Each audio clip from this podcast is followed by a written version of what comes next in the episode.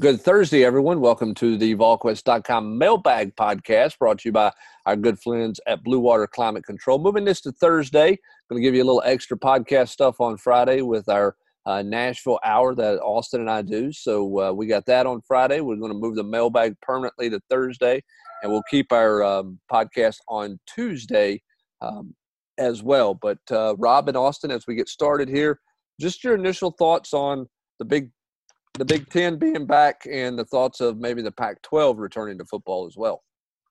I'm, I mean, I'm not surprised about the Big Ten. I mean, we talked a little bit about it before, you know, the vote, that just when, when you've got programs like Ohio State, Penn State, Michigan, I mean, that's, that's three schools right there whose stadiums seat over a hundred thousand. I mean, you don't, you don't build those things if you don't have an enormous donor base with a lot of passion and some heavy hitters, you know, in, in government um, that are among those boosters. So to me, I'm not, I'm not surprised that the Big Ten went that way. And I think the Pac twelve, you know, in, ends up looking foolish sitting out there on an island if they're the only, you know, Power Five conference that's not playing.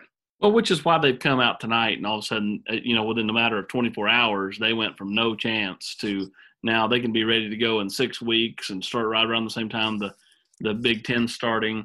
And, you know, I think it's hilarious that they tried to blame it on the California laws, and then the governor of California came out and said, wait, there's no laws that's preventing them from playing. And then all of a sudden it was like, oh, oh what do we do? Oh, we better play. I mean, like, you know, it's it, – it, where's the old uh, sports center and they use the uh, Vince Lombardi, what the hell's going on around here? Whatever clip. I mean, like, you know, it's – it's one of those situations where, like, you just scratch your head at, like, the decision makers, you know, uh, you know, what, why is it taking so long? It just it doesn't not seem like they're just set up to fail. It does to me. Yes. They're set up to have a bunch of walk-ons playing by week three. Yeah. I mean, it's going to be, you know, their protocols. It'll be really interesting to see how that plays out. It'll be, you know, it's going to be really interesting to see what happens in the S E C. I mean, Missouri's talking about being down some ten to fifteen players in their opener already with guys they have in quarantine. So we know people are going to be without players. I think the big question with the Big Ten is, you know, how strong do they want to be and, and how strong are they in really playing? And that was, you know, Austin, I think you and I had this conversation, um, one of many that we had throughout all this stuff when the uh, when North Carolina went virtual with their students. You know, and I wondered if, if they were going to hold true to playing football, how, how committed they were and how committed the A C C would ultimately end up being. But it's proven that they ha- that they are committed to playing, that they are going to do everything they can to play. Well, does the Big Ten share in that same commitment, um, I think, is a question that, that we all have to ask. I think the other thing that you wonder about right now, too, a little bit is, does the S E C come out with some kind of parameters on when a game doesn't, when a game's not played? I know, I know the Big twelve came out with their set of numbers, X number at this position, that position. Um, I think they walked back on some of that a little bit. But Rob, do you have, if you're the S E C from a safety standpoint, do you have to have, you know, do you have to have some number in there that says if you don't have X percentage at each position or this, that, or the other, that you don't play? I mean, how, how do you, and, and I think, is, I, I, is that I, reasonable? I think you have to – I mean, I don't know – have to is probably the wrong way to put it. I think it makes sense to put, you know, something in, in place there. I mean, I'd, I'd be okay, like, with the, the N F L with a fifty-three man roster. Um, maybe that's, you know, your cutoff point. And, you know, you'd be at a tremendous disadvantage if you were down thirty-two guys. But still, I mean, the N F L plays that way every Sunday. But, you know, obviously they built the roster to that specification, so that's apples and oranges a little bit. But I, I, I think having a number makes sense, have a baseline. Yeah, I mean, I just wonder what that looks like because, I mean, you you can't put – I don't know how you put just a hard number because it's by position. What I mean, what if you're down seven guys on the offensive line, which Austin at one point Tennessee was down, I think, about that many on the offensive line, which would have made it really hard for Tennessee to play a, a game when, when that was the case. So I don't know how you come up with that number, but I think from a safety standpoint, the S E C's got to come up with something, right? Well, one would think, you know, um, but I guess, you know, you don't technically have to. I mean, it, it honestly doesn't it feel like that Jeremy's just, I mean, like, it's going to almost be like high school ball. Like, what, Carl Pickens and, and those kind of players that played two ways back, you know, back in the heyday, they would have loved to have played during uh, you know, this stretch, you know, in the next, you know, three months. I mean, it it, it feels like they're going to have guys that just can, you know, kind of interchange, that have, that have bounced around anyway. But uh, one would think that you would have to set some type of parameters. But, hey, Brent, they play in ten days. I mean, like, you know. I, yeah, if they haven't why, done it now, why, what's the point? Yeah, correct. I mean, fair. It just, I don't know. Yeah, fair. All right, last question before we get into the mailbag questions. Initial thought on the N C double A saying it's staying dead in recruiting until January first. Uh, my initial thought is you've got to do something about the February signing date. What about uh, the de- – you mean the December date or the February date? No, I mean date? the February. I think December – because, I mean, if, if the kid already knows where he wants to go, he's been committed for a long time, I think that, that kid can go ahead and sign. But if you're undecided – February, like make it to April now? I think that I think they should push it back to, like, you know, where the basketball period is, which, you know, begins yeah, – I don't disagree April. with this. Run, runs, runs for – you know, and, and it's not just a day. I mean, the basketball period lasts like two, three weeks. But I, I think you've got to move the February date back. Just so it gives them a chance to visit? Because you're yes. gonna, I mean, if you open it up January first, you'll have three weekends in there. I mean, it, it, it's not – we're not far removed. We're not that many years removed from guys taking five visits in January. Yes, but we also are, are coming off a summer where nobody went to went to camp, a spring practice. You know, nobody was at spring practice taking unofficial visits at spring practice. I mean, nobody was taking unofficial visits in the fall. I just – I don't think you can do it in February. And you're also dealing with a smaller number of people that's going to sign in February. You're not going to have as many people that you're recruiting in, in the month of January as you would if people sign in December, right? I, I mean, think so. I, I think Tennessee, I think there's a real chance that Tennessee could sign all their twenty-five in, in December. I mean, like, I guess they probably won't. They might leave a spot or two, but I bet you they sign at least twenty-three early. And I think kids will want to sign early because they're going to want to lock their spots in. Because, I mean, like, you know, who knows? I mean, it's January first now, but who knows what happens right. when we get right. it. Yeah, I mean, if it, if it gets pushed back further to that, they obviously have to move it. That'll be an interesting topic uh, on what the N C double A will do with the February signing date. Um, does that change? And I, maybe they even wait and see how many kids sign in December and, and go from there. I don't know. Um, but, I mean, basketball-wise, Rob, that means Tennessee's going to sign um, at least one that's never been on campus before in November. Yeah, right. I mean, and, and again, that could change. But I, I talked to I, I talked to somebody about that just this week. You know, who knows more about it than I do, and they anticipated that, that for now the November spot was going to remain in place. And you know, and and and to me that makes sense. I mean, again, if a kid knows what he wants to do, go ahead and do it. And if you don't, you've got the option to wait all the way until May. Yeah, all the way up until then. So that's something to keep an eye on, on how the calendar changes, if the calendar does change, how it changes, because obviously it's going to change some. Coaches can't get on the road recruiting um, this fall to, to go into in-home visits in December. Uh, you can't make an official visit before signing day if you're going to sign in December. A very different time on the recruiting front for sure. All right, let's jump to some questions here uh, as we dive into the mailbag. Assuming J G is the starter all year, but he doesn't make a big enough jump to get drafted. Is he interested in coming back? Would the staff be interested in having him back? I, I don't want to speak for Jerod. Um, I, I said this on the podcast last week uh, in regards to guys getting extra eligibility. I don't think ever. I don't think it's a given that all, all those guys would come back for another year because, you know, they're gra- they've graduated school. Maybe they're just tired of playing. You know what I mean? Ma- maybe it's time to move on in life with something else. So, I don't know that everybody comes clamoring back. I have no idea what J G would want to do at, at that point in time, none whatsoever. Um, I don't think any of us does. I just know that when guys get to be twenty-three years old, you know, sometimes they're ready to move on. They're engaged, you know, they're they're ready to move on in their life in some way. So I'm going to be interested to see how many those seniors, not just at Tennessee, but around the country, are really interested in using an extra year of eligibility, as well as how many schools offer that extra year of eligibility when, when it's about, all said and done. I mean, how about Brandon Kennedy? Imagine him being the first seventh-year senior in, in S E C history. It, it, it would be, that's for sure. Um, all right, let's go to U T Sportsman sixteen. Does Henry T. emerge as one of the better linebackers in the country this year? How good can Key Lawrence be? Does Crouch get any short yardage carries if Hodge isn't healthy? Uh, I think, go, go ahead.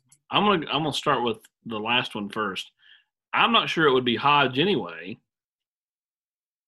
at this point, he's kind of got a calf thing, and they like what they've seen out of D. Beckwith through three practices. Are you rump- Are you jumping on the Beckwith train, A P? I'm jumping on the train that says he gets carries this season. Really? I don't know if he gets against South Carolina, but so I bet you he gets carries this season. So you're saying this is a true running back. It's not some H-back hybrid deal going true on back back. There. You're saying he's going to line up behind the quarterback or beside the quarterback in the gun and, and have a run and play. Yes. Built built similar to Derrick Henry. He's not Three. Derrick Henry. He's not Derrick Henry. I'm going to preface that. But he's built similarly. And so I think that in short yard situations, they, they could lean on him. I, I I think a lot of it depends on, you know, how Crouch is playing on defense too. If he's proven to be really important, it's not worth it. Just like, honestly, there's no way I would put Ty Chandler or Eric Gray on special teams. Now, they may do it. I just wouldn't because they are so thin at the position we're just talking about. Yeah, that's for sure. Ke- What's Keyshawn, the other question? Keyshawn Lawrence, how good is he going to be? In time, I think he's going to be really, really good. Um, Tennessee's playing him all over the secondary. They played him at corner. They played him at nickel. They played him at, at safety. Um, here lately he's been getting some work at corner just for depth standpoint. Um, but he's long. He runs well. And uh, they've got high hopes for him. And I think a smart kid too. I mean, which is why I think they can move him around to so many different positions. And not and you wouldn't do that with a lot of freshmen. And I think Henry T is already one of the better linebackers in the country. Coming yes. out, come out of a freshman year, I think he was that good as a freshman. So best tier since Jerod Mayo, I think, pretty safe to say. I, I think he's in a lot of people's conversations around the country. He is a known, he is a known football player around the country. All right, let's go to um, Vols sixty-eight sixty-eight. What player or players that you expected to be really good or even break out this season can't because they've missed so much time? He also wants to know, what freshman flew under the radar that you think will end up getting steady playing time? So two questions there from Vol sixty-eight sixty-eight. Let's let's answer this way. What what guy has what what guy has missed out the most on, on not being on the on the field, not being on the practice field? I, I think K-Ron's hurt by that. Um, Wanye Wanye's been hurt by that. Um, defensively, I think the fact that Darrell Middleton and, and Aubrey Solomon have not played that much during fall camp as far as physical play, I think that will hurt them early on. And I think a couple of those young receivers have been hert too, you know, the Holidays and the Callaways who, who have missed some time as well. All right, give me your freshman flown under the radar you think is going to end up getting playing time. Tyler Barron. Tyler Barron. He can get to the quarterback. He can get on the field, right, A P? Correct. And Tyler was walking in the door, Brent, way more physically gifted than a lot of other players. He's a big kid. Yeah, F- further along physically than Morvin Joseph is from a size standpoint and a physical. Yeah, Morvin's ripped. Morvin's ripped. But, but Tyler's naturally big. Yeah, yeah. So yeah. When you put him in the weight room, I mean, he's he he looks good as well. All right, Dagley oh seven wants to know, uh, and he goes back to clarify this in, uh, down the post. So I'll go ahead and clarify it for him here. Anyone other than Pope that will not be available against South Carolina at this point for non-COVID-related things? In other words, you know, T. Hodge calf, you know, some of the other things guys are dealing with. Feels like this team's getting healthier. I, I don't know what the injury report's going to look like this time next week, but from guy, those guys who missed some time with tender hamstrings and – I think I think Riley Locklear is banged up enough to where he might not be able to go against South Carolina. Okay. So Locklear could be one there. But yeah. Most of Jeremy's soft tissue injuries appear to be um, close to being back on the field or back out on the field. Um, D C Vols twenty-five, how's Brandon Johnson and John Mincy done this fall? I've said this about Brandon Johnson. I, I think he's motivated. I think he's ready to have a big year. I think the biggest challenge for him is, does he play physical enough at the line of scrimmage against press coverage? Does he get off press coverage? Is he physical enough running slants? I know he led the team in receiving a couple of years ago. I think that's going to be his biggest challenge is, can he play physical enough? As for John Mincy, look, Rob, that's a defensive line and hadn't drawn any praise from the head coach about anybody. So I would say I would say John Mincy probably hasn't had a great fall camp, right? He talked he talked up Garland and he talked up uh, Jaquan Blakely. Blakely. And, and those, those are the only two. And, I, you know, I think it was I think it was kind of telling that those are the two guys he singled out. I mean, two guys who, you know, who play but aren't, you know, probably we wouldn't part of the camp wouldn't consider him in the top five, I wouldn't think. He did give Matthew Butler praise, I think, one That's week right. too, for, for playing hard. Um, all right, uh, Prog Rock Ball wants to know. I like that. Prog Rock. Is that like Fraggle Rock? What do we got going on I there? I think that's for progressive rock and roll music. Is that right? Progressive rock and roll. St- the kind of stuff A P listens to. That's way over my head. That's not happening there. Um, let's. His question is: Does J G have to have, have to just be have? Does J G have to just be a decent game manager to keep the starting job? Or does the staff expect a significant upgrade in his performance for him to stay in? How does the quarterback battle play out if he's just okay, but we're winning? If you're winning, he's going to play. Yep, that's right. He's going to keep playing, on playing. If he's playing clean football, it may not be exciting, but clean football where they're where they're where they're putting enough points on the board and they're winning games, he's going to. It, why do you? What does anybody care what it looks like? If Tennessee's getting a win, shouldn't everybody be happy? I mean, like, I understand people want to score fifty every week, but, you know, I think Jeremy Pruitt's going to be really content if nobody's turning it over and, and, and you're finding ways to get W's. I mean, I haven't got – I know there's been some talk about Shrout looking better, but, I mean, have you guys got the impression that J T's being pushed? No. Nope. I haven't. But J T Shrout is the clear number two. Yeah, but – but Mallard, but, there, but there's a cl- there's a clear num- clear separation between number one and number two as well. Yeah. I mean, so – Uh, Mayer has struggled, and, and Harrison Bailey, as, as Jeremy Pruitt said at the quarterback club on Monday, you know, he said that some of the things, you know, Bailey missed the first week, and he goes, and then we got all the other contact tracing where we weren't doing the two spot, where they weren't going basically ones and twos at the same time, where all quarter ones versus ones and twos versus twos or vice versa, uh, where they had four units going at one time. When they stopped being able to do that, that meant Harrison Bailey's reps got cut in half on the practice field. So uh, he's missed a lot of opportunities and a lot of reps because of everything that they've dealt with, and the fact that he was not able to start the uh, the, the fall camp as well. Um, Pine Mountain Vol wants to know, which lineman do you think is first team jumbo tight end? Jim Chaney goes jumbo. Look, I think it's I think it's either Wanye or Jameer, depending on which one starts, right? If Jam- that would if, be my if, guess. If Wanye starts, Jameer's going to be your jumbo tight end, or do you think it's going to be somebody like Cooper Mays? I don't, I don't think, think it's Cooper, going to be I don't think it's going to be Cooper early on because he's not back to practice yet. Um, and I think Rock, Locklear was a was a possible candidate for that. So I don't know who it'll be. I'm gonna, the the original go two with, were Cooper and Riley. I'm going to go with Jameer if Wanye's starting, and if Wanye's not starting, I'm going to go with Wanye being that jumbo guy. I bet we see it though. I think at some point you're going to see it with with where they're at at the tight end position for sure. Uh, volunteered eighty-seven. I know there's a lot of unknowns for the Big Ten schedule, but by default, they'll essentially have to play up until the college football playoff starts, right? Seems like a big advantage versus the teams who have to take five or six weeks off, but can't bowl prep for a specific team because the playoff draw would not happen until after the Big Ten season. Second question. I don't know that there was a first. Oh, I don't know if there's a first question there. Second question. Uh, did they redo the C B S E S P N contracts due to COVID, or to your knowledge, will the U S C U T game in twenty twenty bring in bring in roughly the same amount of T V revenue as it did in twenty nineteen? They did not rewrite the contracts for for COVID. Um, there's there's no additional T V money there. The forty-four million dollars or whatever it is they get from E S P N uh, will be the same. So they did not go back and, and redraw any of that. Is there an advantage to the Big Ten schedule if they're going to play right up to the playoff? I mean, on, on the one hand, you could say, yeah, they'll be sharp. On the other hand, you no could say, no, they're not going to have any way, you know, they're not going to have any time, you know, somebody's injured, you know, that with something that would be at having about two or three weeks, that guy's not going to play. Yeah. So and I, also, I mean, through the S E C, it gives you time to get all your kids COVID at the first of December and have them ready to roll by January. Or get them in a bubble because you don't have your students on campus and get contact tracing out of the way.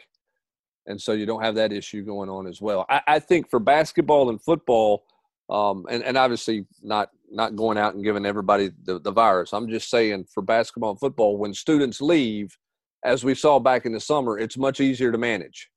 Tennessee's oh, yeah. football Tennessee's football issues with COVID in the summertime happened in July when kids went home for the fourth of July. They didn't have an issue in June. Then their issues reoccurred in August when students came on campus. So students are leaving you Thanksgiving weekend. So then you're going to get into a bubble, so to speak, you know, and, and, and continue. If you're in the playoff or if, you know, get ready for the rest of your season and championship game, you should be at full strength, which yeah, is my – go ahead.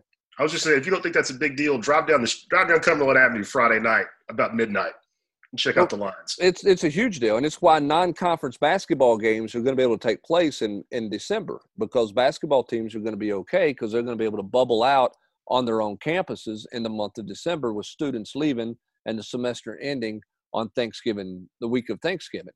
Let's go to Logan Bartlett. Believe Jeremy Pruitt has only given exact numbers once on the number of positive COVID tests that this team has had. But what's your best guess on total number of people that have had it on the team to date? Uh, and my understanding is you get three months no quarantine for contact tracing after that. That is true. Once you've had it, you're you're immune from testing for three months. Uh, you do not have to be tested for three months. Now, how long the, the antibody really lasts is anyone's guess, but you don't, you don't have to be tested for three months after you have had the virus. As for specific numbers, I don't know. Um, I, I think their number in this last round of testing was very low, Austin, uh, like a one or a zero in the last round of testing. But I yes. don't know, I don't know an exact number of how many how many guys have had it. I'd I say would, around, I would guess around thirty, since he, I mean, just at least that, just because he he came back and said what they had twenty-three in Ju- in July after after they sent everybody home for eight days. I think that's the last time he's gotten specific, and that might have been the first time he met with us at the start of camp. Yeah. I mean, I would think the number somewhere between thirty and forty. Okay. Um, that's a little higher than I thought it would be, but I forgot he mentioned that number of twenty-something back in, in twenty-three. July. twenty-three. At the start I, of camp. I forgot he had mentioned that number. You're right. Um, also from Logan, can you talk a little bit about what goes into deciding who the lead recruiter is? How much is region versus position versus prior, uh, prior, prioritizing of that recruit versus personality? When is this decided? How often are they actually reaching out to recruits, family, et cetera? Okay, so it's done by territory. So, like, everybody's got their own little territory. So, like, you know, like T basically has the whole state of Tennessee outside of Chattanooga, and that's where Niedermeyer has Chattanooga. Niedermeyer has it down into Georgia along with D A. Jay has the basically the whole state of North Carolina except for a small little bit, and Winky has that, and then South Carolina's Winky. It's like T I D, use him as an example. The lead recruiter is Chris Winkie. Who else tag teams that? Well, it's Jimmy Brumbaugh. It's Derek Ansley, you know, but it's still Winkie's show, and Winkie's got a really good relationship with him. So Winkie's hitting him up at this time of year. You know, you're you know you're hitting those kids up every day, and they're talking to them. They try to talk to them as much as they can within the within the rules, and uh, you know, so that that's kind of how that works. Well, and then also if you have a situation where a kid really hits it off with a quality control guy, if he had been on campus, that quality control guy might have a greater hand and, and greater involvement with, with that particular kid. You know, for example, Brian Niedermeyer was the guy for Henry T. But because Henry T went to De La Salle, and, and that's where Kevin Simon went, Kevin Simon and Henry T's family had conversations on a regular basis over the phone too. So my point is you use every resource that you have available to you. Brian Niedermeyer is why Henry T's at Tennessee, but you use every resource that you can provide, you can find that can help you. If, you know, if a kid is a, is really fun, you know, is really a lighthearted, funny kid, maybe Jim Chaney's more involved in that particular kid's recruitment than, than he is in, in somebody else's recruitment on the offensive side of the ball. So you just kind of feel it out and, and play to, to whatever you think your strengths are with that individual. And every kid wants to be recruited differently, Rob. You know, some kids, it's all about X's and O's. They want to talk ball, ball, ball, ball. Some kids aren't interested in talking ball. You know, they want to talk about the latest music scene or, or, or this. Obviously, I wouldn't recruit very well since I didn't know what Prague was talking about there uh, with pro- progressive rock. But You, you you know, you have to alter and tailor that to every kid's personality once you get a feel for what that kid's and personality not just the kid, is. But, but the, the parents as well. I mean, the vast majority of these, you know, these, these cases, parents are, are heavily involved, whether that's mama wanting to make sure he's going to be taken care of, get a good education, whether that's daddy wanting to know exactly how he's going to be used, what your plan is, what the, what the depth chart is. And, you know, you quickly get a feel for for all of that if you're successful at, th- at this level as a recruiter. Yep, absolutely. I Heart Vols wants to know, now that the Big Ten has decided to play, which national sports writer would you most likely to go tell bite it? Oh, there's several. Uh, how is it How is it, it anybody but Walken?